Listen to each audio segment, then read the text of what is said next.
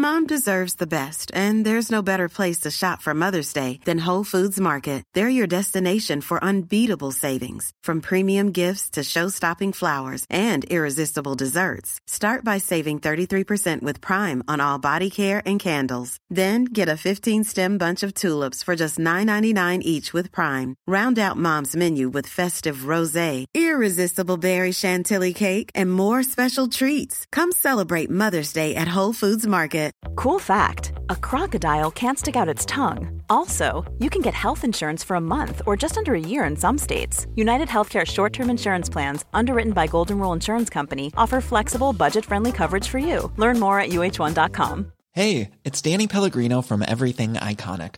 Ready to upgrade your style game without blowing your budget? Check out Quince. They've got all the good stuff shirts and polos, activewear, and fine leather goods, all at 50 to 80% less than other high end brands. And the best part? They're all about safe, ethical, and responsible manufacturing. Get that luxury vibe without the luxury price tag. Hit up quince.com slash upgrade for free shipping and 365 day returns on your next order. That's quince.com slash upgrade.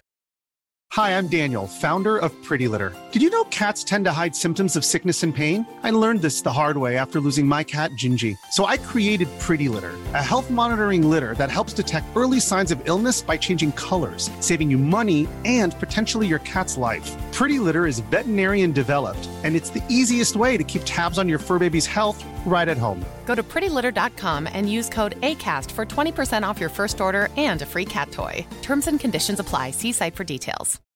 Millions of people have lost weight with personalized plans from Noom, like Evan, who can't stand salads and still lost 50 pounds. Salads, generally, for most people, are the easy button, right? For me, that wasn't an option. I never really was a salad guy. That's just not who I am. But Noom worked for me. Get your personalized plan today at Noom.com. Real Noom user compensated to provide their story. In four weeks, the typical Noom user can expect to lose one to two pounds per week. Individual results may vary. Quality sleep is essential. That's why the Sleep Number Smart Bed is designed for your ever evolving sleep needs. Need a bed that's firmer or softer on either side? Helps you sleep at a comfortable temperature? Sleep Number Smart Beds let you individualize your comfort so you sleep better together. JD Power ranks Sleep Number number 1 in customer satisfaction with mattresses purchased in-store. And now, save 50% on the Sleep Number limited edition Smart Bed for a limited time. For JD Power 2023 award information, visit jdpower.com/awards. Only at a Sleep Number store or sleepnumber.com. The following is a presentation of the Force Center podcast feed.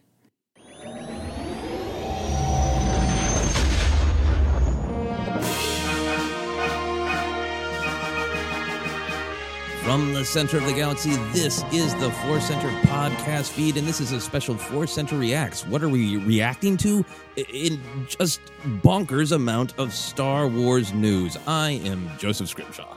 I am Bob Iger here, and Napzok here. What a day, Joseph! Right. This is this is just uh, it's it's hard to put words to. We have long joked about uh, IgerCon that we were starting to get all of our Star Wars uh, information uh, from these kind of investor calls. And now it has grown into a, a full BobCon with Bob Iger and Bob Chapek, and all of these uh, these different figures from Disney. But this was something different, right? Because we are yeah. still in this pandemic, and this was a, a an investor day, a Disney investor day.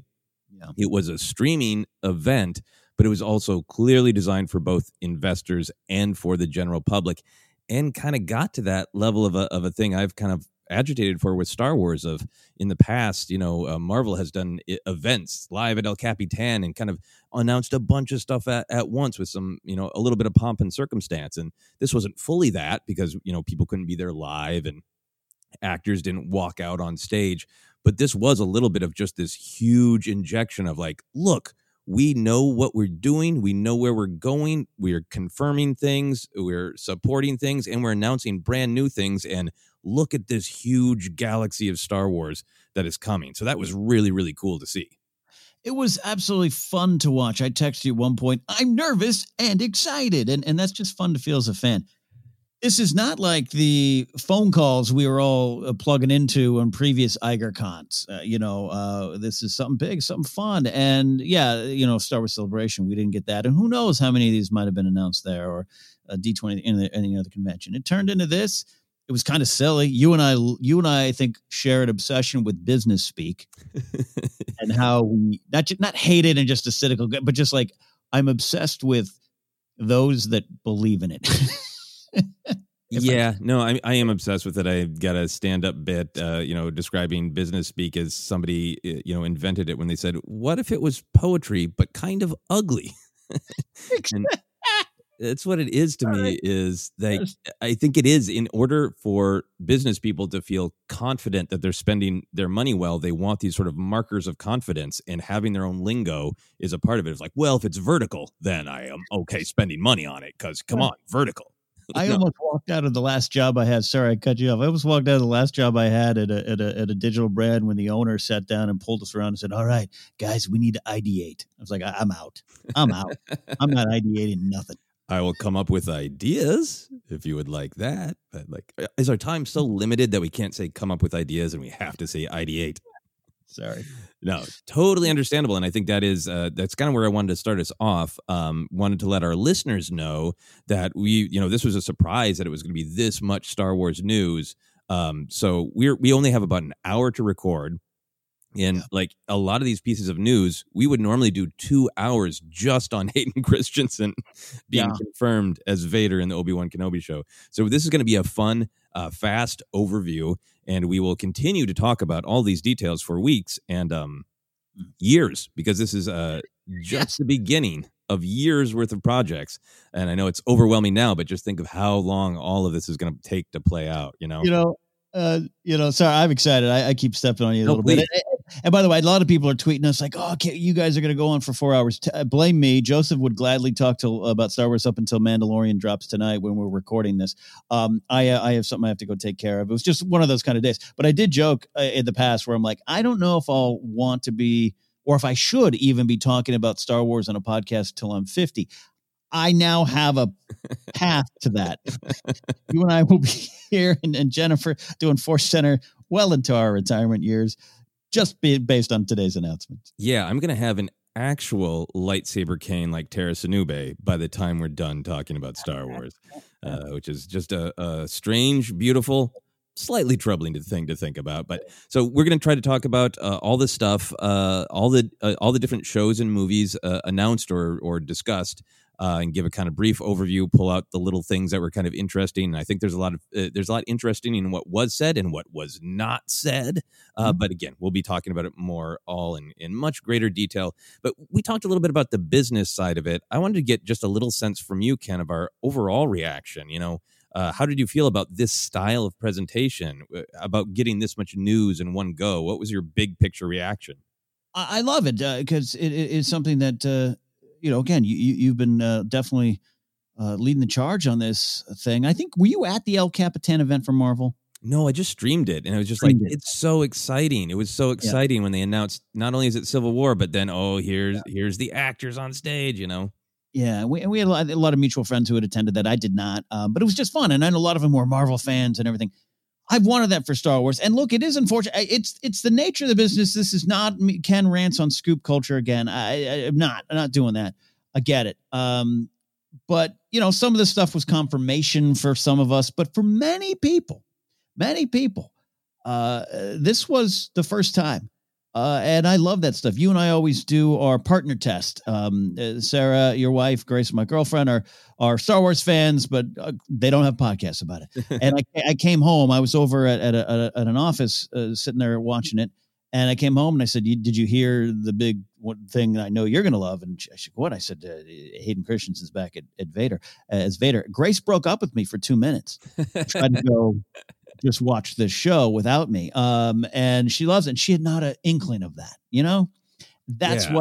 was valuable. That's why this wins the day for Star Wars. Yeah, and I even saw some people responding to some tweets that I did of like, "Holy crap, Cassian Andor has a show," you know, and you know, you could have that like yeah, it's been talked about for a while, but like this is this kind of announcement gets that news out to more people, and you know to see people light up at the idea of Andor, and you know with that sizzle reel, I think making it a little bit more exciting, more real to people. It's Mhm. cool to see it actually you know get out there in the world. Yeah, yeah. Uh, so I loved it, and and and and love Kathleen up there front and center delivering the news. Yeah, yeah. So I think for me, there is, I do just want to acknowledge, I think you and I talk about it on the podcast relatively often. I, I, there is no denial in my heart that Disney is a massive, a little bit frightening corporation, and their point is to make money.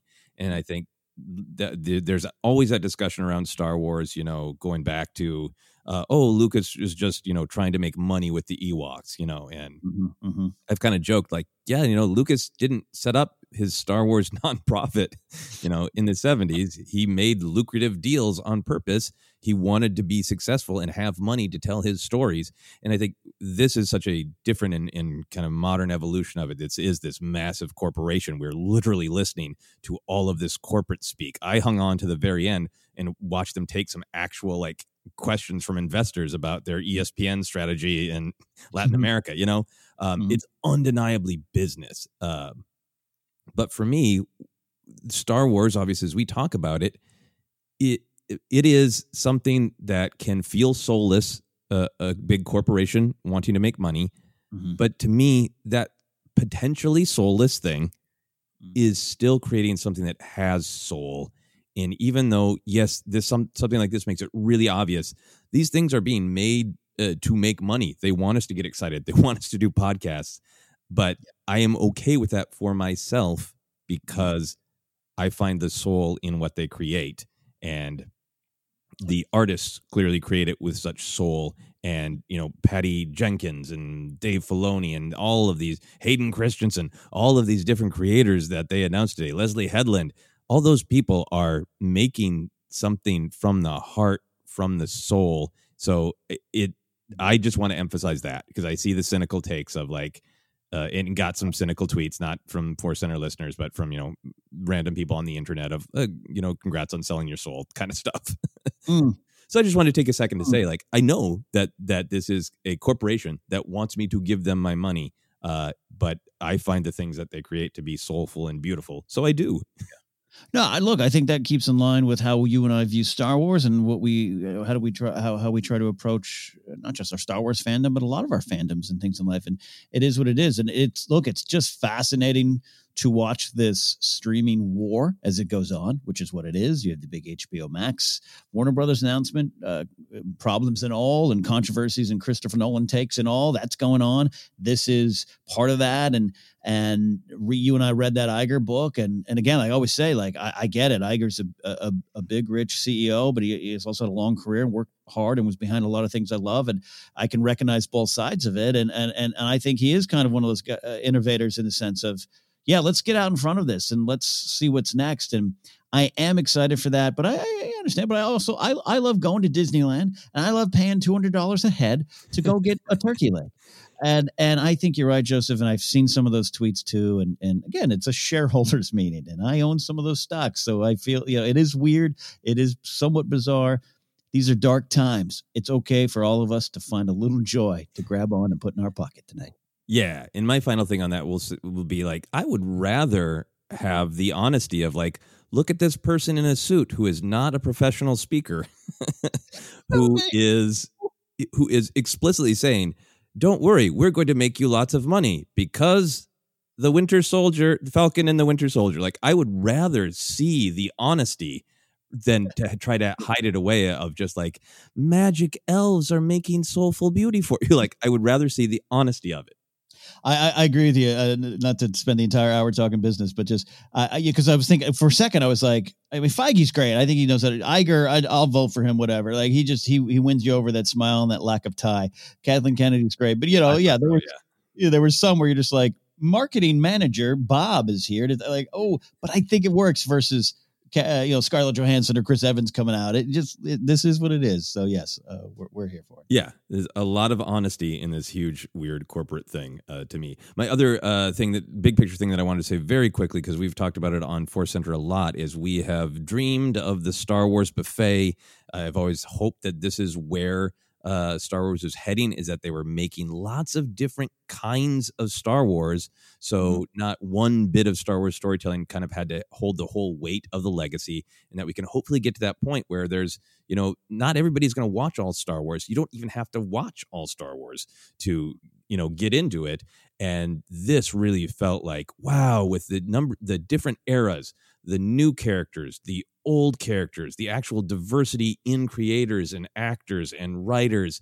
This really is getting to that buffet dream of if you're somebody who likes fighter pilots, you know, in Star Wars, you have a huge, delicious meal coming. And if you don't care, uh, then you got a huge other amount of uh, Star Wars stuff. Do you like Darksiders? Do you like Jedi? Do you like the gritty rebellion? The buffet is coming into focus. hmm hmm We all have some plates in our hands and a uh, no item limit. no item limit. In fact, uh, that's a great segue. Uh, let's go into all the items from that. Uh, we're going to start with the movies. Uh, this was one of, I think, the the big announcements. Uh, Rogue Squadron, the next Star Wars feature film directed by Patty Jenkins. You know, if you haven't heard of that uh, little uh, film, uh, Wonder Woman, uh, and soon uh, on December 25th on HBO Max, Wonder Woman 1984, Patty Jenkins is really riding high. I think did an amazing job uh, with Wonder Woman. Uh, there is an amazing tweet uh, that Patty Jenkins uh, put out that is kind of her. Honestly, it's her pitch. It, it, it's her. You know, if you were walking in to sell a movie or television show in Hollywood, it's 101 pitch. This is why I'm making this film. This is why it's important to me. This is why, from this human perspective, you should be excited. Uh, and this is what the Star Wars website says. Uh, the story will introduce a new generation of starfighter pilots as they earn their wings and risk their lives in a boundary pushing, high speed thrill ride and move the saga into the future era of the galaxy. It is set for release Christmas of 2023. Uh, Ken, what do you think? Well, first of all, I, and I'm not someone who goes to the movies often, but I am excited to know that hey, definitely we're still going to eventually one day be in theaters watching big Star Wars. Uh, I think that's important for me and important for a lot of people. And look, times are changing, but guess what? The cassette tape did not ruin the music industry. We're going to be okay. We're going to figure out a way forward. So I was excited about this. Um, I I love Patty Jenkins. I, I, I really really love what she did with Wonder Woman. I, I am not super, super invested in the superheroes, as I've said many times, but that movie got me. I got what she was doing just in terms of story, and I just really loved it. I just really did. And it had a heart. It had heart to it. It had a purpose. It had a spirit to it. Uh, so I've, I, you know, whenever you're asked on on these silly shows we do on all the other you know YouTube channels, uh, what kind of director would you want in Star Wars? She'd be a name that pop up that would pop up because she she's proven now she can handle uh you know and and when I say proven, just like you know all big feature film directors when you do this is tentpole filmmaking you're running a company Yeah. for the five six months to a year couple years you're working on it. I, don't mean that as an individual. She had to prove herself. Um, but she ran a big budget film. She's clearly doing it again. She knew how to do it. She knew how to put herself into it and put her soul. So i was excited. But then i went through this journey and i'm glad you're starting with this one joseph. I'm glad we're starting with the movies. I, I never was a huge fan of the Rogue Squadron books, video games. Didn't go into it. As much as I loved the the story of the rebellion versus the Empire and fighting more than Jedi. I just never went into it. I don't know why, and I, and it's not a super negative thing. It's just I wasn't pulled in by it. So when this announcement happened, I was I was with Mark Riley uh, safely. We were in our studio uh, uh, building something, and uh, I uh, he and I both had the same reaction. Like, okay, for the next movie, we're going uh, fly boys and fly girls and fly aliens and fly people. Like, okay, love Patty Jenkins. Wasn't sure about this. You texted me. You go, well, have you seen her Twitter page? I said, I have not. So I went there. I brought it up on the laptop, and Mark Riley and I watched it and cried.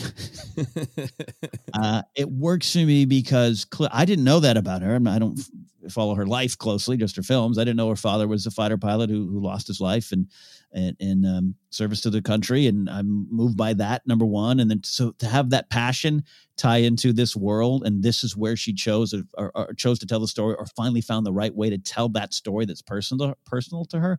That's why we love Star Wars, right?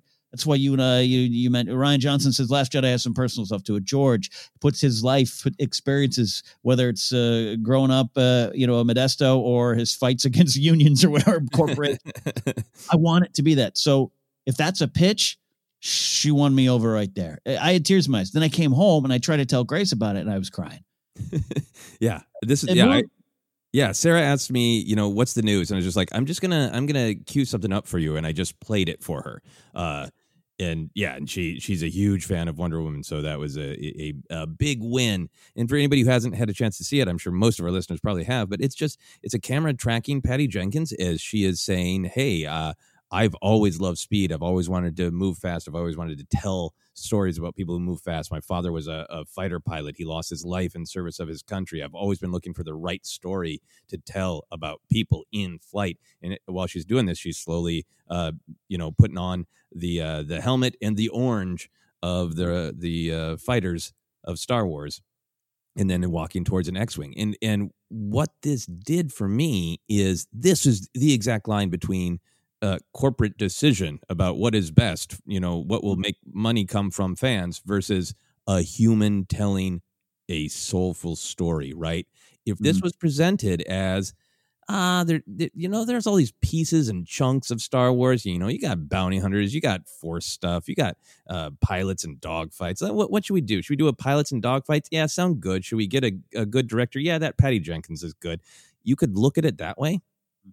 Patty Jenkins just turned all of that on its head with this and said, I am a human who has known joy and loss and in pain and admiration through this essential feeling of flying of moving fast. And i want to tell that human story of what does it mean to be in the cockpit with absolutely everything at stake with family members looking up in the sky wondering if you're going to come back.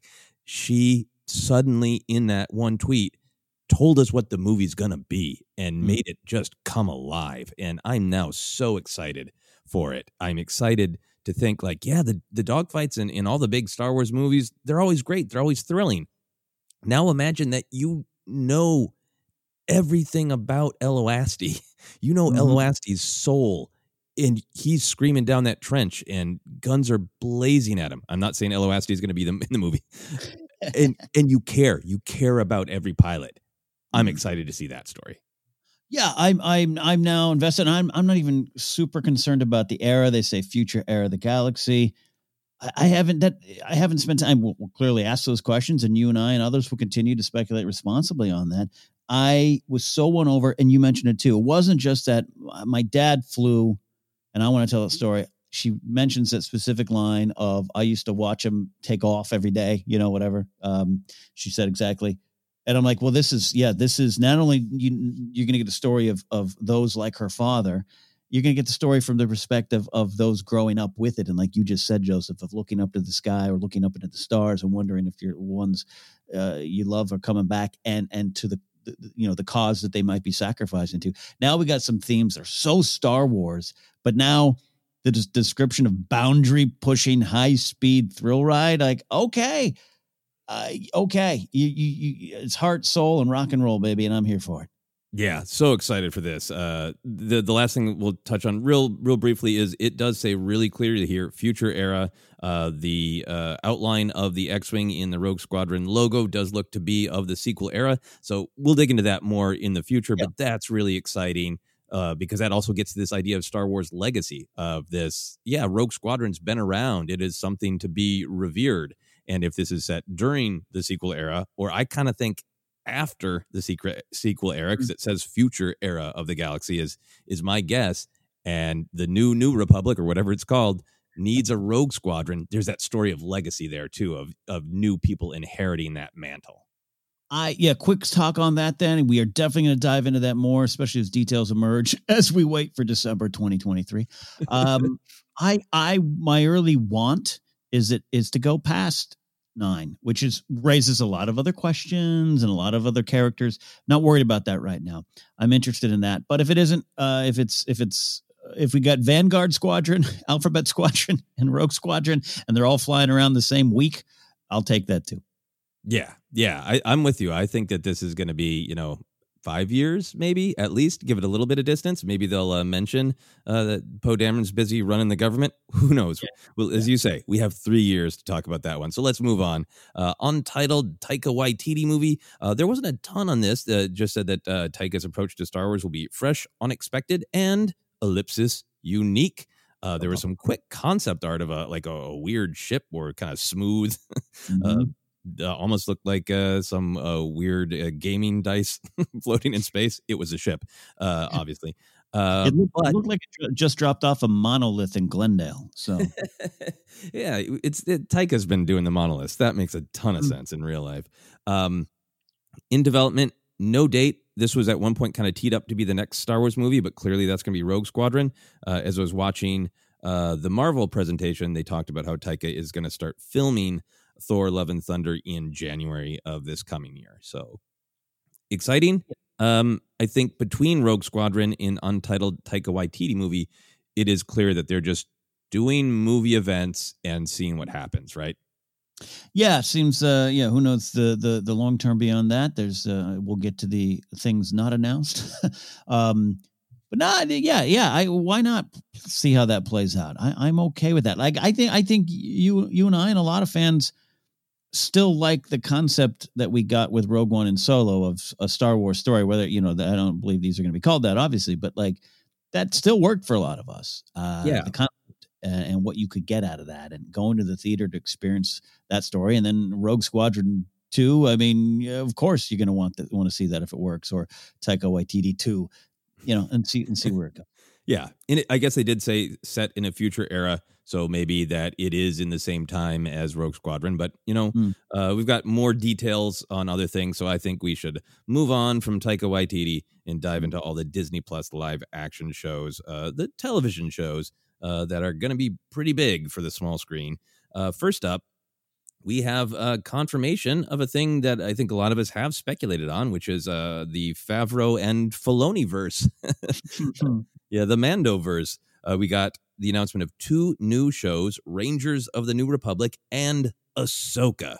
Just the announcement of the Ahsoka of an Ahsoka television show would normally have been a whole day of Star Wars news.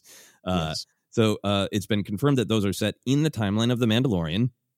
Ahsoka is going to be written by Dave Filoni, and they didn't confirm a lot of writers. So Ahsoka written by Dave Filoni, Ranger of the New Republic produced by John and Dave, and the show, and the, I'm quoting now, will intersect with future stories and culminate into a climactic story event. No casting announced for either. So where do you go, Ken? I, I excitement, right? Um, the buffet uh, is in full effect, and and this might be that that dish. I uh, you know after I have my salad and my main my meal, this is a taco on the side that I'm going to really uh, enjoy and, and and and be curious to see how something that connects works and works in Star Wars, and how excited that'll make me. I I I love the idea of Dave getting to tell his Ahsoka story. I, I really do. I know how much that character means to him and, and, the love and protection he feels for that character. And I think uh, chapter five of Mando this year, if I had any doubts, that one kind of won me over because that's some of my favorite moments, uh, not just in Mando, but in, in Star Wars recently. So uh, I'm on I'm on board. I'm excited. Rangers New Republic, cool. Sign me up. We'll see. But uh, I, I am intrigued by Ahsoka. Yeah, I'm I'm thrilled by Ahsoka because I think uh, out of all my many Star Wars loves, I think my number one for myself, just totally personally, will always be uh, Jedi and Force. Uh, Mhm. So getting to really concentrate on Ahsoka is great. I was really happy that they kind of announced this the way it was. Of uh, you know, the Mandalorian, the thing you're all watching right now. There's going to be two spinoffs. So you see these story threads with Ahsoka and with uh, Carson Teva. They're going somewhere. And in just saying those, to me, I could be wrong, but to me, uh, there was a lot of uh, tea leaves to be read, and uh, some of the reading that that uh, made sense to me is uh, that the Mandalorian is still going to be the Mandalorian. That there's been this fear of okay, inside the Mandalorian, the actual Mandalorian show, is that is somehow he going to help go search for Ezra with uh, Sabine and Ahsoka? Is is he gonna you know uh, fight? Uh, is he gonna join the New Republic and give up being a Mandalorian? And is he gonna be involved with all this? And there's still that kind of question of where does this big story of the fate of Mandalore live? Is that inside the Mandalorian?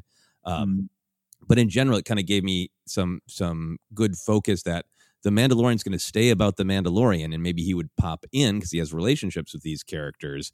But now we're going to go over here with Ahsoka, and I think, given Filoni's comments uh, recently about, yeah, the events when we see her in the Mandalorian, that might before be before we saw her at the end of Rebels. Mm. that makes me feel like if Ahsoka's got her own show, live action, that is going to be uh, Ahsoka searches for Ezra, probably live action Sabine, probably up against Thrawn. That's the story to be told. That's the story that was teed up. So it's kind of nice to know, like, yeah, it'll be in the same timeline. Mando could show up, but that's the story we're telling.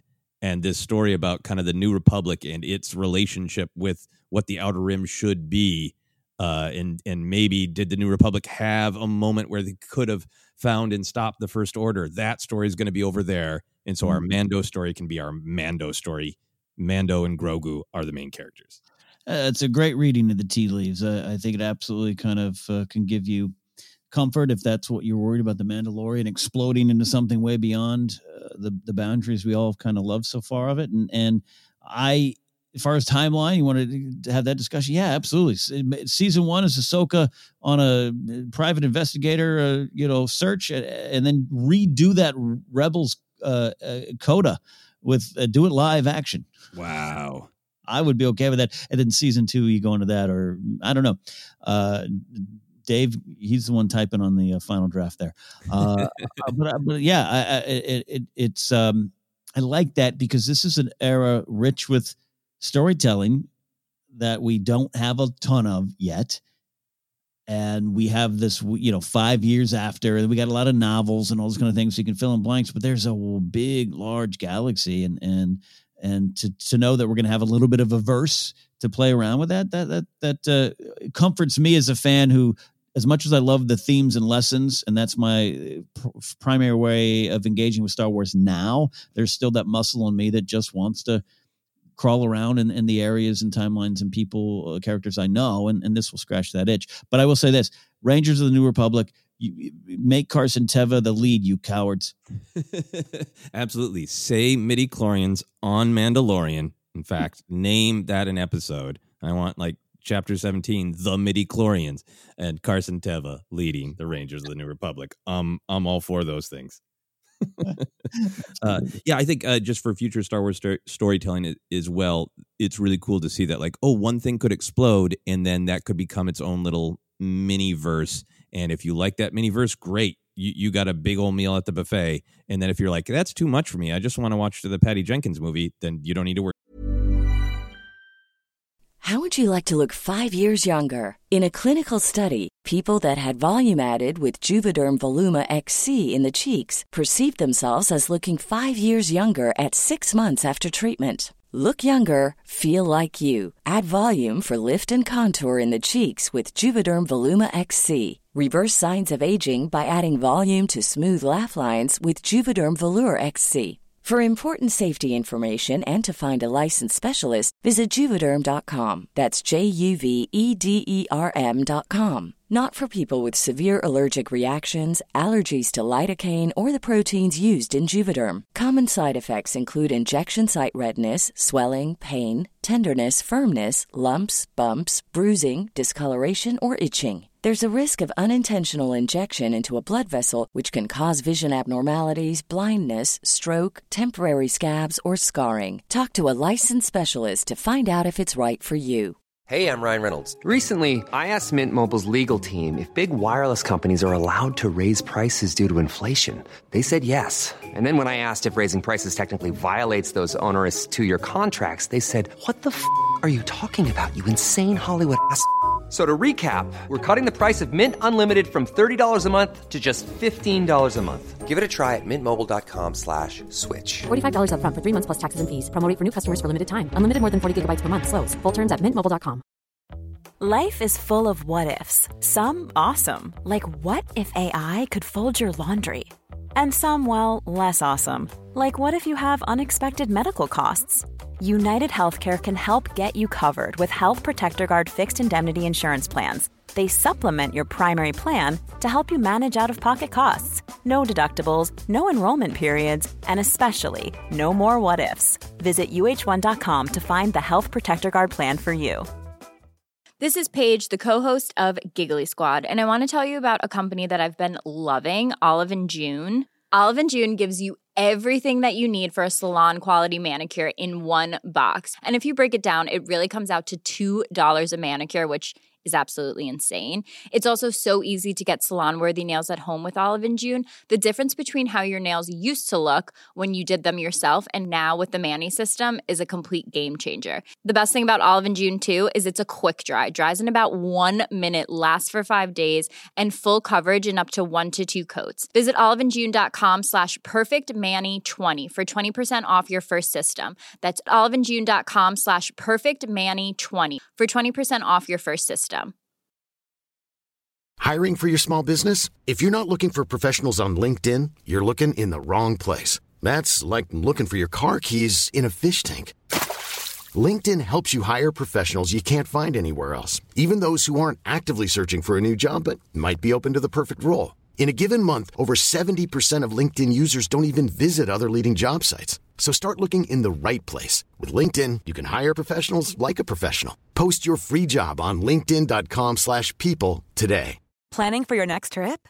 Elevate your travel style with Quince. Quince has all the jet-setting essentials you'll want for your next getaway, like European linen, premium luggage options, buttery soft Italian leather bags, and so much more. And is all priced at 50 to 80% less than similar brands. Plus, Quince only works with factories that use safe and ethical manufacturing practices. Pack your bags with high-quality essentials you'll be wearing for vacations to come with Quince. Go to quince.com slash pack for free shipping and 365-day returns. Very bad. Right. Right. Excellent. Moving on to a um a period of time that that we do know, kind of, but we're going to get to know even more. Uh, we got some new details on Andor. Uh, we got a little sizzle reel. It is being described as a tense, nail biting spy thriller created by Tony Gilroy. Tony Gilroy has really moved up to being, in this presentation, full person in charge of this. Uh, again, we got that great uh, sizzle reel. Uh, there was a full cast uh, because we're doing a short episode. I didn't write down the whole cast, uh, but it was great to hear they had announced this before. But it was great to just hear Kathleen Kennedy say to a bunch of investors who may or may not have known what these words meant. Genevieve O'Reilly as Mon Mothma. yeah, it was fun for me to just imagine the Star Wars fans like us being like, "Yes, Mon Mothma, confirm it, say it," and other people going, "How much? How much money is a Mon Mothma worth?" Do I have to buy a stock option on a Mon Mothma? is that a is that a, like a travel device, a Mon Mothma? Uh, is that like a Vespa? What is that?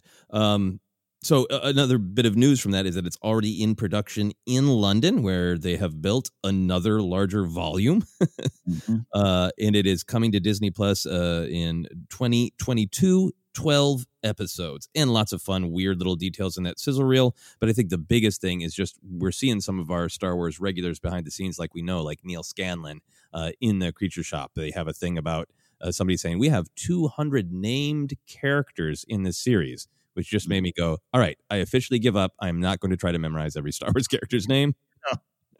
Uh, but a lot of, uh, uh, not a ton of news, news, news, but a lot of flavor.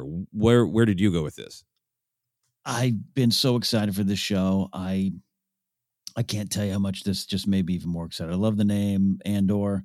I just it just works for me. The the graphic, uh, the the the the preview, the package there that they showed uh, with a lot of practical stuff. Whether or not they shoot on the volume or not doesn't matter to me. Like just, but it looks like Star Wars sets. You know what I mean? And and and, and to hear Neal Scanlan say we're, we're the same energy as movies is going into this. Don't you worry. Not that they're not doing that with Mandalorian or anything like that. It just made me excited. Um, uh, Diego Luna said this line: "This is about the building of a revolution," mm. and that just I'm like, what a tagline! What a what a log line and tagline uh, for this show.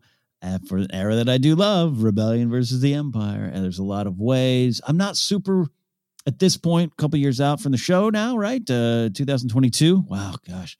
Um, I, I don't want to get myself too far down the path of and and Saw will be there and Enfys will be there. And I just don't I don't feel Tony Gilroy cares enough unless someone tells him, hey, this character might work. Uh, yeah. Okay, and, and I, I think Gilroy's coming in after there's been a decent amount of development on it yes. by other people. So, you know, some of those things might already be embedded. Yeah, and I don't mean that it's super negative either. Too like like uh, he doesn't. Uh, he, he's just on the record as saying he doesn't care about Star Wars. He wants to tell good stories, and I think he's the right one to come in and tell the story based off the stuff that was in Rogue One, and and Gareth had a lot of great stuff in there too. Uh, so, anyways, I know Joseph. I, I could just repeat myself over and over. And I just love Cassian Andor. I love Diego Luna in Star Wars. I love what this could be. So I'm excited to find out what it is. Yeah, I, I felt just really thrilled because uh, it, can the way they pitched it confirmed uh, what I've wanted it to be since they announced it, in, in just really calling it a tense, nail biting spy thriller. That was great. But then that they started that sizzle reel with uh, one of I think Cassian's most uh, heavy, important lines in Rogue One of when he's telling Jyn why he's willing to help her and go to Scarif, even though the Alliance said no. And he said, Everything I've done, I've done for the rebellion. And it's getting to that great story of he is doing something for a good cause. He has been in this fight since he was six years old. He's had to do a lot of stuff that he's not happy that he had to do, which means life and death situations, split second decisions of do I do something violent because it will ultimately save more people, all that stuff. Uh, that mixture of, you know, maybe some sort of James Bond in Star Wars fun thrill, and then that grittier, realer espionage of uh, this is I, I, am if the the person around the corner sees me here, I'm dead, and everyone with me is dead mm. now. That kind of great tension. Again, uh, one of the people who who had been developing it, Stephen Schiff, was in, involved in the show The Americans. Uh, the Americans is great, and to see basically Star Wars The Americans, I'm so excited for. Yeah, and and and and in, in a story you know where we know what happens to the main character down down the line in his life. We know what happens with the battle that's going on the the revolution that's being started. We know. But to to know that we're I, I trust we're going to be so invested in the characters and the new characters that we haven't met yet that we're going to you know who goes who dies who survives to the battle of Scarif who survives to the battle of Yavin. Uh, that's the kind of stuff I'm I'm, I'm week to week going to be excited to uh, just be invested in and and and, uh, it's, it's a spy thriller Star Wars story something I've, I've loved about uh, the the parts of it that were in Rogue One and, and I've wanted uh, uh, on its own and here we go yeah, yeah. I think uh, a couple more things for me, Andor, and then we will move on. Of uh, I think it's this is just a great chance, I think, to spend more time with the rebellion on screen in a way that we really haven't with the uh, rebellion. Of we know mm-hmm. the rebellion so well from you know Luke and Han join it. We know Leia's been involved with it for a long time, but it's from this kind of different position position of she's been in the Senate and she's been you know kind of she's kind of being this spy. What we know about Cassian so far is somebody who's had not the luxury of choosing should I be in a rebellion or not? That he has to be in a rebellion. And that is an interesting, fresh life perspective that, you know, mm-hmm. whatever his life situation was, the Empire has made it impossible for him to just, you know, go on about his day and go, yeah, that's some horrible stuff happening over there, but it's not directly happening to me yet. So uh, I'll, I'll try to avoid it. You know, I think that's going to be a really interesting perspective of somebody who has been in this since they were six years old and didn't have a choice. Mm. Yeah. Yep. Sign me up. Sign me up. Yeah, yeah. In the scale of it, just does look look pretty good. Maybe that sizzle reel was doing some magic, uh, but mm-hmm. it made it me feel like we were conservative with our budget for Mandalorian because we were launching this, and here's a bunch of money, Cassian Andor. I had the same thought watching that sizzle, like just like the cost, the the the above the line, below the line, aside, outside the lines, in the line, a lot of money just in what's going on there. And the concept art they showed in that sizzle uh, had a lot of uh, just energy and momentum to it, and and I liked it. Yeah, yeah. All right, Ken. Uh, here's the one where I will try to contain myself. I don't know if I can. Such huge Star Wars news. Hmm. Uh, the Kenobi show is officially titled Obi Wan Kenobi. And from the Star Wars website, this is what they say This will truly be a day long remembered, as it was confirmed that Hayden Christensen will be returning as Darth Vader. This will be the rematch of the century, Kennedy said. Oh, geez, just be still, my Star Wars heart, right? Uh, we've had the Kenobi uh, confirmation with Ewan McGregor with his wonderful uh, appearance of uh, Kathleen Kennedy. Ask me if I'm going to play Obi Wan Kenobi again. Are you going to play Obi Wan Kenobi again? Yes. Just the relief. Uh, there's been lots of discussion about what the story will be, lots of discussion about where, if anywhere, will Hayden Christensen finally pop up on screen again, uh, you know, voice in Rise of Skywalker, but will there be some full possibility for Hayden Christensen real life redemption story of, you know, really getting to uh, do something in this new era of Star Wars in a new way? So all that coming together. And, and then uh, what I'd love for you and I to talk about is we have been talking for years, mm. hoping that this is the story of Obi Wan Kenobi, the show. That it would be great. I would happily spend time with just Obi Wan Kenobi in a in a knockoff of Cheers, hanging out at the bar, running into a bounty hunter. I think there's a bunch of interesting philosophical things uh, to to learn. Fighting bandits, protecting Luke. Great, I, that could be a good show. But this is what I wanted. This to me is key vital missing piece in the entire Skywalker saga. This is going to, I think, redefine in a in a good way to me the way people watch the Skywalker saga. Yes. Um wow. Yeah. Where to begin? I don't know. I'm trying to yeah, I know we wanted some speed and momentum to this episode, but we can take all the time we want here because look, uh, let's just start here. I uh, we have reason to believe that this this was kind of going to be what the movie was going to be about. Uh, one final confrontation, building off the line of uh, from Return of the Jedi. You know, Obi Wan once thought as you did. Which, if you you and I've talked about it, if, if you connect the dots, it, it, Jedi doesn't even really connect with uh, New Hope and doesn't connect with Revenge of the Sith. Like it's all there, but there's a lot of wiggle room uh, that that and, and that I think people don't allow for. Yeah. This to, so to finally get this. So from that point, we had no. There's no. There was no guarantee that at any point that the show uh, was going to be this. So you and I, I feel like we've been on a talk show circuit promoting our short film uh, or, or our sitcom on CBS. I think almost anytime you and I have gone on other shows outside of Force Center, we talk about it a lot on Force Center. But on other shows, when this comes up, I think you you and I, and there's a lot of other out there out there in the Star Wars pundit world, we're just like, no, no, no, it should be Vader. Can I give you my pitch? Why? and and and so now I just feel so excited that it's that it's going to happen. Yeah, I'm so thrilled. There's there's the Vader line right of Obi Wan once thought as you did. In that you know that I I predict when they put out a sizzle reel, that's going to be the opening line mm-hmm. uh, mm-hmm. of setting up what this is. Uh, but for me, it is really about the journey of Obi Wan Kenobi. For years, fans have debated debated. Uh, too excited about uh, Vader, and I said debated. People have debated for years, um, but for years, fans have debated. You know, is Obi Wan an a hole? Did he just straight up lie to Luke and then kind of try to cover it up by calling it a, a point of view? This is that point of view, right? This is Obi Wan Kenobi saying, I I'm trying to cope with the fact that I let Anakin down. I'm trying to cope with the fact that he made this horrible choice. I'm trying to cope with the fact that he is Vader. He is this monster just terrorizing the galaxy. And I know I should stay here and I know I should focus on the now and look after this kid. But I, I can't just sit here and doubt. I need to see if I can make a difference. And he goes and he tries to turn Vader back to Anakin, and he can't.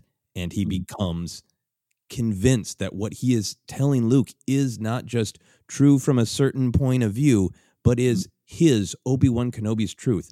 I tried so hard. I tried to find Anakin. He's gone. He doesn't exist anymore. He's Vader.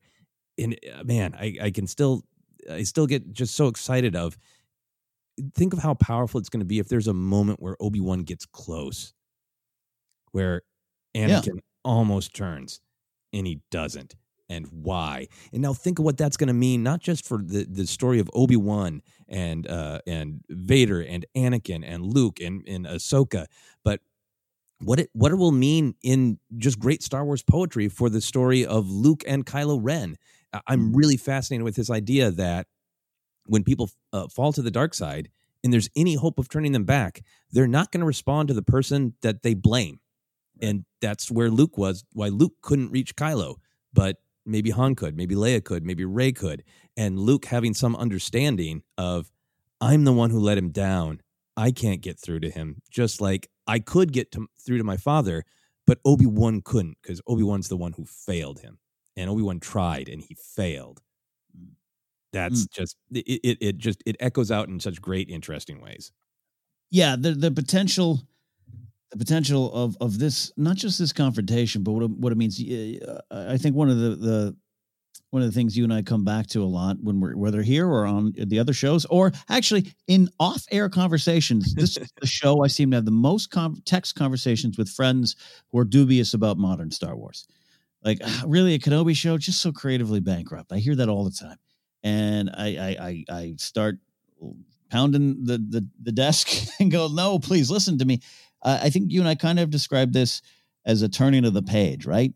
How, how do we get from the shores of Mustafar? You were the chosen one. That thing to to twin suns and rebels, but also more importantly, New Hope, uh, where Obi Wan believes this is this is the chosen one, Luke, from his point of view, or that the the hope truly is Luke, and then Yeah. even disagrees with Yoda on on Leia or Luke and all. How does he get there? That that is such the the chance you got to deal with trauma, mistakes, failures, things you believe in, things you believe about yourself changing, growth. What's set ten years after Sith, and it's so that's a midpoint to me in the life of Obi Wan, and, and that's the pitch for me.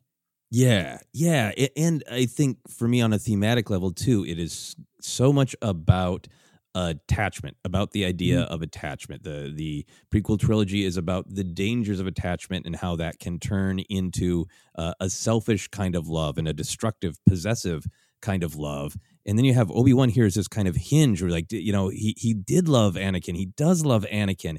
You know, can he can he reach his his brother? Uh, you know, in, in- when his brother needed him to be his father, is he going to deal with some of that?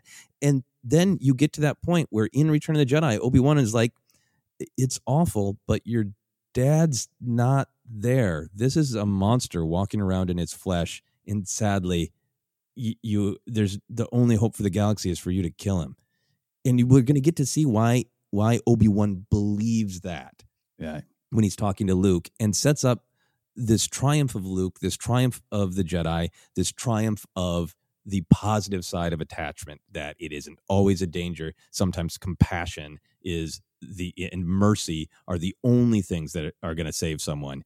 And I think this is going to have to deal with Obi Wan being in in that hinge point of mm. the the tale of attachment in the Skywalker saga. Yeah, yeah. I, I, and I, by the way, I love that we're technically really never ever going to be done with the Skywalker saga. It's Star Wars. It's Star Wars, my friends. Uh, uh, so I can always hear Nicholson saying that it uh, it's Star Wars town. It's Skywalker town. Um, yeah, yeah. The hinge point. That's that's. I, I love that, and and that um, even even the complications. We, you know, the idea that. Um, uh, you know, Edgerton showing up as Owen Lars, and, and we got a lot of that debate. But, but uh, is Beru? You know, there's now, we're just wildly speculating. Joseph is, is Beru like, don't leave. I need you around. And uh, Owen's like, get the hell out of here. I don't want anything to do with you. I don't want the, I don't want the, the, this this kid to have anything to do with you. And for Obi Wan to to contemplate even leaving Tatooine, which is leaving maybe his vow or mission, and and, and that choice uh, and does that cause a problem is there a cost to that with luke those are the kind of even just plot points uh, i'd be excited to explore Yeah, or is he, he does he think confronting Vader will even cover his tracks more? Because if he's out wandering the galaxy, then Vader won't suspect that he's you know actually guarding Luke. That yes, there's so much there. Uh, the, but we still got more to talk about. So I'm going to only ask you one more thing about Kenobi, and then I will shut up about Obi Wan Kenobi briefly. Uh, Hayden Christensen as Vader, like uh, you know, I I said, uh, and this is uh, you know an opinion thing you know Hayden Christensen does take a lot of knocks uh, for some of his performance in the prequels from a lot of people. Uh, I there's a lot about his performance I like, but I'm really excited to see him as the actor get the chance to do this, get the chance to work with Ewan McGregor again. But it's really interesting to see what what will he do? Will it just be like, cool, you're in the suit, but does this mean that the helmet's coming off? Does this mean that we're going to get flashbacks to the Clone Wars era? What do you think? I I first of all, yeah, I, I you know, in terms of Hayden and, and some of his performances, Yeah, look, you know, it is what it is, but also over time, we see a lot of the choices that were made by both him and George that that did sync up with Luke, and a lot of the the Skywalker uh, male blood that even flows into Kylo.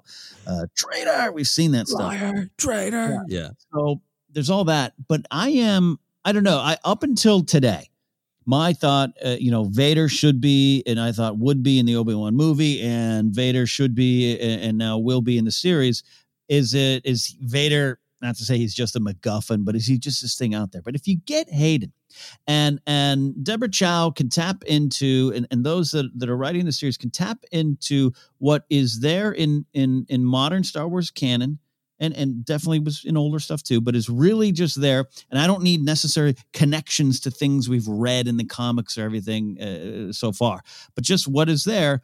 Vader is at war with himself, still at war, still very angry.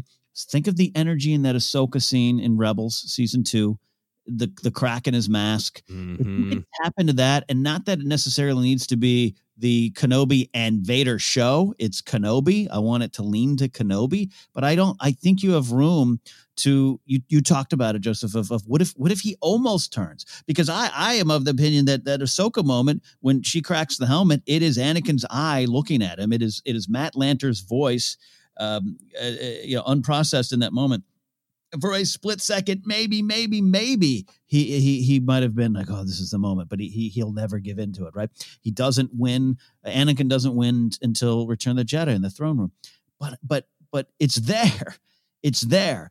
Uh, his desire, his dreams. We just read that that story and from a certain point of view uh, in the Empire Strikes Back one of, of Palpatine, the virgins and the forces, Vader's desires in a way, right? Yeah. That stuff is there. That's the thematic. You want to talk about connecting to lore? I don't need names I know and planets I know. I need themes and and uh, the the soul of characters. That's the lore I want to connect to, and I think you could with Hayden as Vader. Oh, that you're right. That's so great in that uh, yeah, that story from Palpatine's perspective. That uh, that Palpatine uh, taps into Vader's fantasies because they're so strong. And one of the things that Vader's uh, fantasizing about is he's still the dark side. He still has his red blade, uh, but he's reunited with his son and his uh, wife Padme, and he's got his body back. So if, if we saw Hayden Christensen, if he's in the armor and and all the different stuff, but we also see Vader fantasizing about having his body back and we're seeing Hayden Christensen play that, man, that could be some great stuff. And look, man, you know, you give me the surprise uh episode three uh Vader uh dream scenario and Natalie Portman's there as Padme. that I and and and we have some WandaVision like uh you know what could have been in Anakin's mind. Uh, yeah. my my my mind will just explode. Yeah my absolute final thing on this, I know because I know this is a detail that people will think about a lot. Is you know Vader's exact line in A New Hope uh, of you know when I left you I was but the learner now I am the master only master of evil. Uh, I I have faith that that that can line up, and I think we'll save that to discuss in the uh, time before uh, the Obi Wan Kenobi show comes out. But I, I know that that is a sticking point for some fans. Yeah, yeah. Well, hey, George George wrote some of the stuff before he, he knew Disney Plus was around. So he couldn't Give actually uh, see the future quite, quite. Uh, all right, we still got a lot to talk about and not much time. This is exciting. It's like being in a cockpit of a podcast. Uh, next up, we got some details of what Leslie Headland's show is going to be. It is going to be called The Acolyte. Here is uh, some verbiage from the Star Wars website. The Acolyte is a mystery thriller that will take the audience into a galaxy of shadowy secrets and emerging dark side powers in the final days of the High Republic era. So, wow, uh, very, very interesting that it's in the final days of the High Republic era, which seems like the High Republic's going to be like, no, okay, we're not as high anymore. Uh, what are mm-hmm. your thoughts on this one? What do you what do you like about it? Are you excited for this one?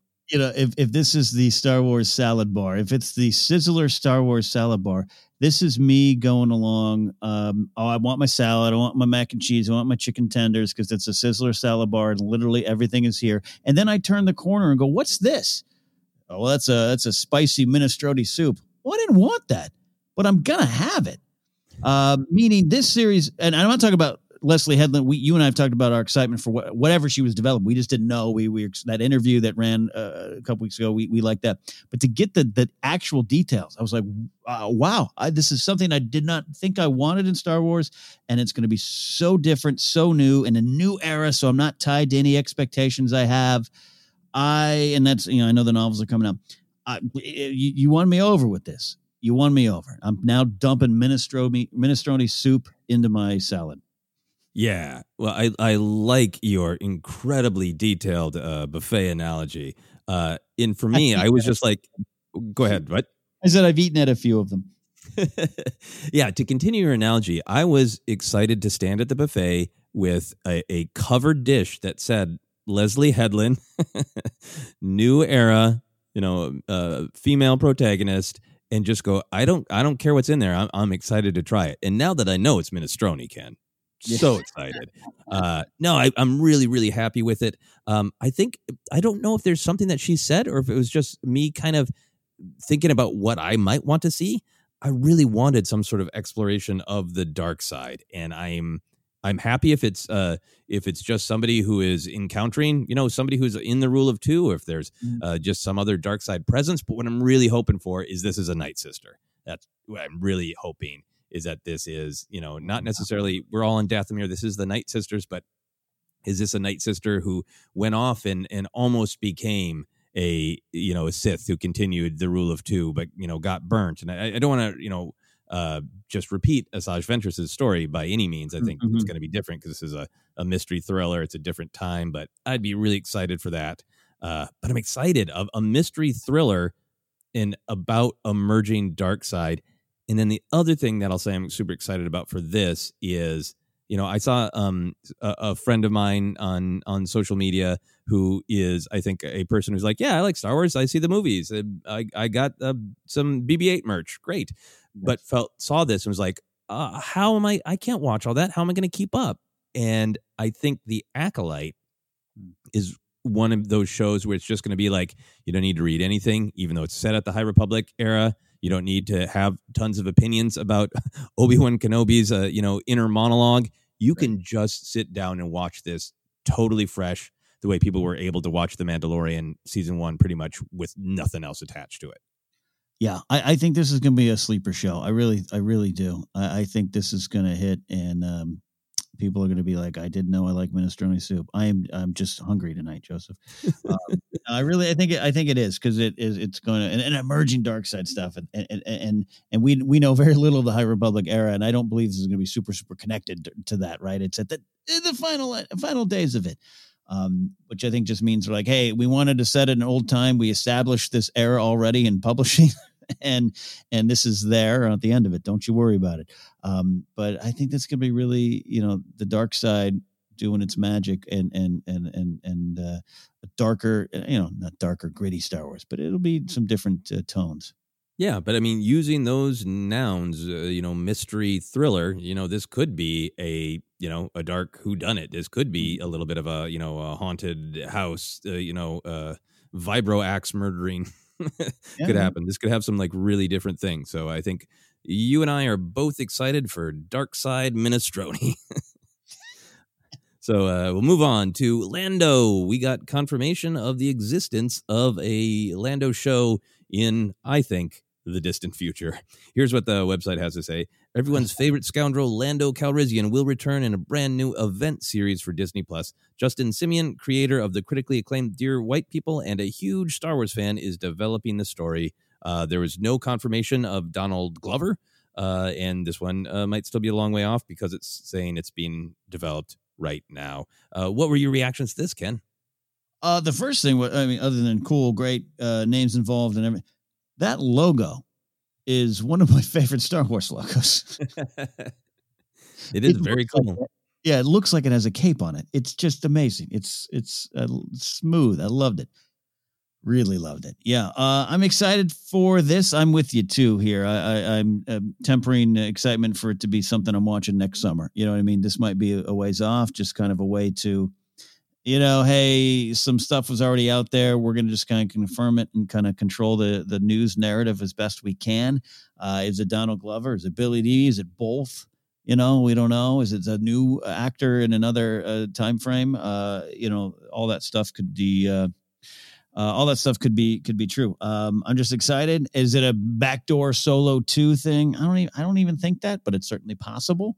Yeah, Um, all that's on the table for me.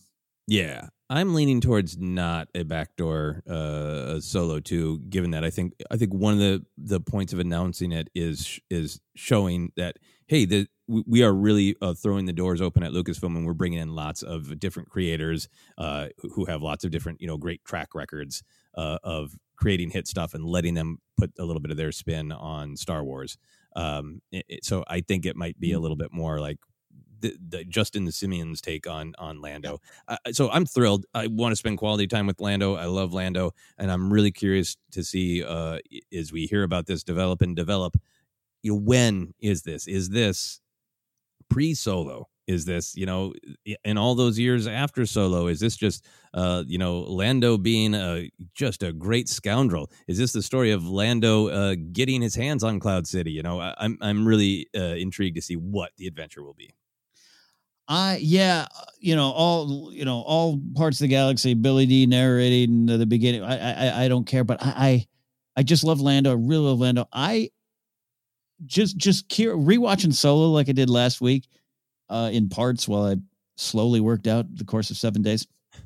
Qi'ra's not just knowledge, but Qi'ra's like description of him as they walk into um, into the lodge on Vandor it just it, it's it's you talk about the tip of the iceberg storytelling like you could just base the series off of every different kind of feeling she has for lando i wouldn't mind a, a, prequel of, to that so to speak Yeah, and his prodigious. That's what it will be called. Yes. Yes. Uh, yeah. And I, yeah, I, I, I would love uh, is is you're kind of referencing this uh, Calrissian Chronicles idea where it's uh, Billy Dee narrating the adventures Mhm. of uh, of Donald Glover. That'd be a hell of a thing. Very excited to hear more about that. We're moving on to animated Disney Plus. Uh, the Bad Batch was announced a while back, but we got a sizzle reel. Uh, we got to see some Tarkin in it. Uh, uh, and somebody who definitely did to me look like a younger Fennec Shand, uh, but we'll see. Mhm. Uh, from the Star Wars website, it says in the post Clone War era, uh, they will take on daring mercenary missions as they struggle to stay afloat and find new purpose. Uh, this was great to actually see some of the animation. Looks very Clone Wars style, and it looked to me like the story was a little bit like, oh, I guess the uh, I guess the Republic uh, became the Empire, so uh, we'll keep doing what we're doing. Hey, wait, maybe this sucks. yep. What are your thoughts? Um, I, I, I, I'll say this is like one of the things that I'm, I'm not as excited as the other things, but I, I, I, you know, don't take that, don't take that too far down the negative path, my Right. friend. Um, like, cool. We just came out of it. I did enjoy those episodes. Uh, so I'm like, cool. It's a, it's a, you know, I'm ready to buy the action figures too. But and you and I discussing it more, and then now seeing the sizzle. Number one, I think it just looks really good, and and season seven seven of Clone Wars was just just amazing. Looked just just sharp and and and, and realistic, and loved it. Um, but seeing Tarkin, uh, I believe that's Fennec Shand, uh, but not just the connections, but just Tarkin alone, what that represents, communicating to them, and, and the switch, and hearing Palpatine give the the safe and secure society speech, and knowing where we're going with it, and that final part of the sentence, find new purpose. Um, uh, that that's the theme. That's the the core of this, and I think knowing, you know, I know Filoni's not uh, behind this every second, but this is probably coming out of his points of view on Star Wars and how to tell Star Wars stories. I, I, you know, as, as much as sometimes I'll, I'll, I'll, I'll tease the cowboy hat. Um, I think he he he gets the the the the the spices and the frosting, or the X wings and the X and the Tie fighters and all those things we love. It's the themes that are Star Wars. That's where I'm focusing on right now, and, and that trailer get, got me excited, more excited than I expected. Uh, if you can build from that, and, and and telling the story of the empire's birth from that kind of ground level, from people who we all because we always joke. Oh, the next day they all got new uniforms, and there we go. All right, I guess my I kept a new company came in. I kept my job. Um, what does that mean to these uh, clones, and what story we can tell through their eyes? All right, I'm here. Very well said, and I totally agree. I think uh, I think by themselves, like I find the Bad Batch really funny and intriguing and, and interesting, and they are this real different flavor for Star Wars. Like you know, we've talked about it. Like they're almost like yeah, superheroes, GI Joe characters in yeah. Star Wars in a in a fun way. So I think if this was like it's the Bad Batch, they're having adventures during the Clone Wars, I'd be like, cool, I like it, but it, it is not the first thing I, I want to put on my buffet plate. But knowing that we are seeing the birth of the Empire, as you say, and I think the thing that's really interesting to me about the Bad Batch and the way they were introduced in that those uh, season seven episodes of Clone Wars is they have been celebrated for their individuality. The things that make them different make them strong, give them strength, and yet they are this unit who is cohesive. So there's these great Star Wars themes of uh, the individual absolutely matters, individuality absolutely matters, but we do have to like care about our our family and we have to care about the whole, and dump all of that into a moment where Palpatine is going, mm-hmm. No, everything is a straight line. You are all faceless servants of me, no single hair out of place, mm-hmm. and rigidity in the face of these these clones that are all about individuality. That's interesting to me. Mm. Yeah, yeah, that's that's a great spot to build from. Yeah. So in and it's just great to know that even though we're seeing this mountain of information, it's going to be a very long time before a lot of these things come out. So just knowing that Bad Batch is kind of probably one of the closest things, it's exciting to be like, well, that's the Star Wars I'll be watching soon. Yeah, yeah, yeah. Uh, next up on the animated uh, slate is something called Star Wars Visions. This is what the Star Wars website has to say about it. Presenting all new creative takes on the galaxy far, far away, Star Wars Visions will be a series of animated short films celebrating Star Wars through the lens of the world's best anime creators. The anthology collection will bring 10 fantastic visions from several of the leading Japanese anime studios, offering a fresh and diverse cultural perspective to Star Wars. I'm super excited about this one. Where are you at, Ken? I'm excited. Andres Cabrera and Emma Fyffe got to be through the roof here now. they are. No, I'm excited about this. And I'll tell you why I'm excited. And this is uh, this is um, when you have something like Disney Plus firing on all cylinders right now in this new era of of of getting stories out to all of us consumers, right? Uh, this this now means we can have the Ahsokas, the Kenobis, the Landos, the movies, and then we can take time to really reflect on what Star Wars means to everybody. Kathleen Kennedy said at the beginning of this presentation, "There's a Star Wars story for everyone."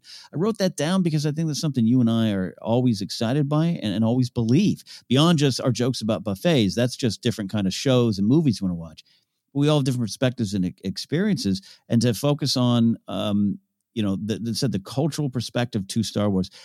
I think it's great to to have now we have the time to do that.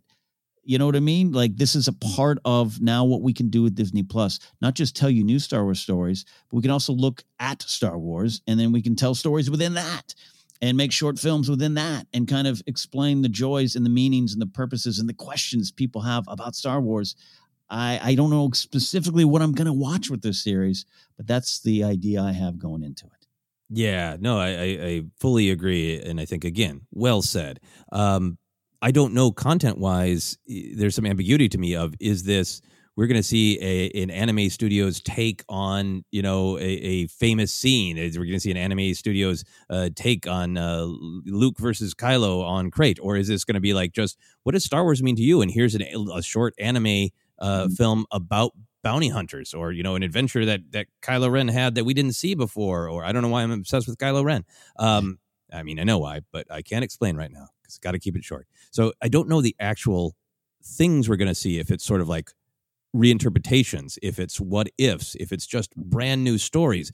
But in a way, that's not the most exciting thing to me. It is exciting to me to ask Japanese anime studios exactly what you said. What themes, what ideas, what emotions does Star Wars bring out at you, bring out in you? And I think it's just really cool right now when when a lot of us are watching Mandalorian and we're celebrating the samurai influences in Star Wars and the samurai influences uh, you know, the, the way that the, they attach to westerns and the, the way those aesthetics talk to one another to take Star Wars that that did explicitly from Lucas's you know uh, own quotes was influenced by Kurosawa, was influenced by a lot of samurai stuff, and say, well, what do eh, you know modern Japanese anime studios? What do you see in this legacy that interests you? Is really cool to me. A hundred percent. It, it's a it's a full circle type of thing to me, and no matter what's presented, whether it's brand new stories or taking a like you said, uh, taking that uh, Kylo scene, eating uh, minestrone soup, are two obsessions tonight. Put them together, but just to to retell it in another way, uh, that that that might be something that we're going to see here, and it's going to be interesting. Yeah, I mean, uh, Titmouse is not a Japanese anime studio, but you know, uh, it's uh, Titmouse Studios made those great Galaxy of Adventures, just reinterpreting scenes we know, and it's just kind of reimagined in a cool uh, animated style, and that by itself is really cool. So I think Star Wars Visions is going to be, uh, I think, some really great aesthetic stuff uh, and storytelling stuff. So very excited. Uh, one last thing, uh, a droid story. Uh, this is what the Star Wars website says. Lucasfilm Animation will be teaming up with Lucasfilm's visual effects team, Industrial Light and Magic, to develop a special Star Wars adventure for Disney Plus, A Droid Story. This epic journey will introduce us to a new hero guided by a legendary duo, R2D2 and C3PO. My main takeaway was like, great, sounds good. Anthony Daniels remains triumphant. he does a little dance and adds another chapter to his one man show. that is exactly right. I'm not clear on what this one is, but just like, hey, uh, yet another dish. Uh, you know, if you like droids, I don't know uh, what food that translates to. Is that green beans? I don't know. Maybe green bean casserole. It's green bean casserole. You yeah. get some droid green bean casserole. Yeah, or it's that like bread pudding. You're you're you're probably going to take a bite of, but you're not going to. Sh- you're, you're going to have the ice cream first. you're going to have the ice cream first. Uh, well, we are just about out of here. There is one other thing that I wanted to mention because it was something that was not mentioned. I, I already see people discussing a lot. Uh, there was no mention of the Rian Johnson trilogy. Uh, the announcement of the trilogy uh, from back in the day is still up on the Star Wars website, which uh, makes uh, some fans and pundits feel like that is still going to happen. But I just wanted to get a quick take from you, Ken. How do you feel and what tea leaves do you read about no Rian Johnson projects being announced? Yeah, I, I have just kind of been mentally bracing for the fact that I you know something this is something I was looking forward to uh, seeing what this could be. Um, I, I'm I I, I have you know a flickering a flickering hope. The candle's still burning. Uh, I I don't think we'll see it uh, uh as for right now. I, I hope I'm wrong. Uh, we we also didn't get more on uh, the JD Dillard project, and and there's obviously more going on. They they could only give so much to our brains right now, so there's still time. There's still a, a way to make it happen. We're we're locked in for 2023, 2025, 2027. Right? That was the movie release slate uh, updated at the beginning of the of the pandemic kind of situation here. So even even that could change some more. Um, it, it could still happen, but I, I think. I don't know. Just sometimes you got to just uh, be like, all right, dreams can change or dreams can die, but I've got to find a way to keep on going. Yeah, yeah. I mean, I don't think that this is confirmation that it isn't happening. Uh, that's my uh, feeling as I'm recording this. We'll see what Twitter says when I am done recording this. But my my reaction to this is the Obi Wan gif uh, on Dagobah with the hands up saying patience. Yeah. uh, I, I still have flickering hope. It makes a lot of sense to me that this isn't everything. This is just enough to really give people a peek of all of the stuff that's coming relatively soon, stuff that's coming in the, in mm. quite a bit of time from now. Uh, but I don't think it's everything uh, by any means. So I think there is still like great hope for that Rian Johnson trilogy. And also, I think a, a thing to keep in mind is if Rian Johnson still wants to say, I'm I, I've been developing stuff. I'm happy to have this conversation. I'd really like to work with you. I do want these to be movies, like not on Disney Plus. I want them to be released in a theater. That is the least developed part of the slate. The mm-hmm. only thing we really found out is Patty Jenkins, Rogue Squadron 2023, and Taika Waititi's working on something. And here's a picture of what might be a ship in space. Anyway, mm-hmm. bye. That's it for the movies, right? Yeah. So that is the least developed part of the slate, which gives me uh, some uh, sense of flickering hope mm-hmm. and some sense of Obi Wan patience gif that that is still in development and it's just not in a place to be talked about. And they want to keep some stuff in their back pocket because we're all going to chew through this. And six months from now, we're going to be wondering what other Star Wars projects are coming, and they're going to want to be able to tell us other big things. Yeah, we need to get everything from Pixar, Marvel for the next twenty five years, right? Yeah, exactly. You're right. Uh, you know, we're in, in four months, our on, we're gonna be like, yeah, you got some of that Star Wars news. we Um, really are because this is so overwhelming to come out in you know one day but then the actual pace of when these things are going to be released we're still going to find ourselves in those valleys of like when's their new on-screen star wars Yeah, yeah, yeah. You know, no confirmation that Feige uh, that Feige developed Star Wars story is uh, anything uh, here today. You know, it, he could Right. be involved in the Patty Jenkins one. He could be even the Taika one. Um, we don't know. We don't know. So, and like I said, the JD Dillard project that was uh, out there. You know, so there's a lot going on. Yeah, I, I have hope because I really want to see it. Um, and to, you know, I'm sure I'm sure there's some people using today as an opportunity to to dance on Rian Star Wars grave and. Uh, you know, hey, you know, choose your path, and, and that's definitely a choice. But uh, I, there's so much joy going here today uh, that I will use that to keep the hope alive. I think that is a great way to end it. We wanted to acknowledge uh, that there is a, a, a force spirit missing in uh, the discussion of Rian Johnson's work, but let's focus on. We just discussed all of these new Star Wars projects, some of them entirely new to us, uh, some of them uh, just great confirmations of, of things that a lot of us have really pined for, and then uh, weird experimental dishes to some of us to try and go, do I like this? I don't know. I'm going to find out. Uh, I'm going to eat it and find out. There's so much uh, to be joyful about in Star Wars. And also, I have become very hungry. You need to go. So, uh, so shall we wrap up, Ken? Let's wrap up indeed. I'm thinking of a snack to grab on the way to my next location. You can't eat minestrone soup in a car. I have tried. Uh, yes, you can follow Force Center all over the place, but on Twitter, at Force Center Pod. Find our Facebook page and like us there. We're on Instagram, YouTube as well. You can find the podcast on a lot of spots like Anchor, uh, Google Podcasts, Apple Podcasts, and now Amazon Music. You can buy merch at teepublic.com slash force center. We still sell that speculate responsibly shirt designed by the great Brian Ward. Now might be a time to get it, or now might be a time to wear it. Just to remind everybody when they're uh, heading down the speculate uh, road. Uh, and uh, of course, you can support us uh, directly at patreon.com slash force center and uh, follow me at KenNapzok or go to kennapzok.com and Joseph at Joseph Scrimshaw or josephscrimshaw.com. Uh, Mando report, deep dives, more news and cues, a lot going on, but we really wanted to take tonight uh, to record and uh, share our thoughts on the big news, Joseph. That is right. Like Ken said, you can find all my comedy adventures on my website, josephscrimshaw.com. You can find me Twitter and Instagram at Joseph Scrimshaw.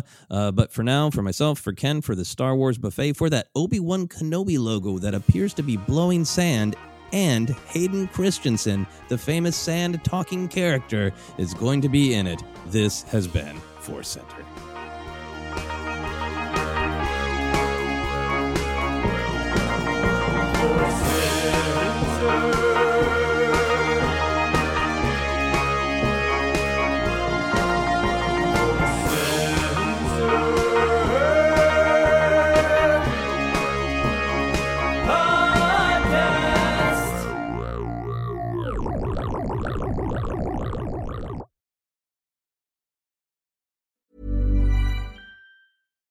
Deserves the best, and there's no better place to shop for Mother's Day than Whole Foods Market. They're your destination for unbeatable savings, from premium gifts to show-stopping flowers and irresistible desserts. Start by saving 33% with Prime on all body care and candles. Then get a 15-stem bunch of tulips for just $9.99 each with Prime. Round out Mom's menu with festive rosé, irresistible berry chantilly cake, and more special treats. Come celebrate Mother's Day at Whole Foods Market. Hi, I'm Daniel, founder of Pretty Litter. Cats and cat owners deserve better than any old fashioned litter. That's why I teamed up with scientists and veterinarians to create Pretty Litter. Its innovative crystal formula has superior odor control and weighs up to 80% less than clay litter. Pretty Litter even monitors health by changing colors to help detect early signs of potential illness. It's the world's smartest kitty litter. Go to prettylitter.com and use code ACAST for 20% off your first order and a free cat toy. Terms and conditions apply. See site for details. Mom deserves the best, and there's no better place to shop for Mother's Day than Whole Foods Market. They're your destination for unbeatable savings, from premium gifts to show-stopping flowers and irresistible desserts. Start by saving 33% with Prime on all body care and candles. Then get a 15-stem bunch of tulips for just $9.99 each with Prime. Round out Mom's menu with festive rosé, irresistible berry chantilly cake, and more special treats. Come celebrate Mother's Day at Whole Foods Market. Even when we're on a budget, we still deserve nice things. Quince is a place to scoop up stunning high-end goods for 50 to 80% less than similar brands. They have buttery soft cashmere sweaters starting at $50, luxurious Italian leather bags, and so much more. Plus, Quince only works with factories that use safe, ethical, and responsible manufacturing. Get the high-end goods you'll love without the high price tag with Quince. Go to quince.com/style for free shipping and 365-day returns. When you make decisions for your company, you look for the no-brainers. If you have a lot of mailing to do, stamps.com is the ultimate no-brainer. Use the stamps.com mobile app to mail everything you need to keep your business running with up to 89% off USPS and UPS. Make the same no-brainer decision as over 1 million other businesses with stamps.com. Use code PROGRAM for a special offer. That's stamps.com code PROGRAM.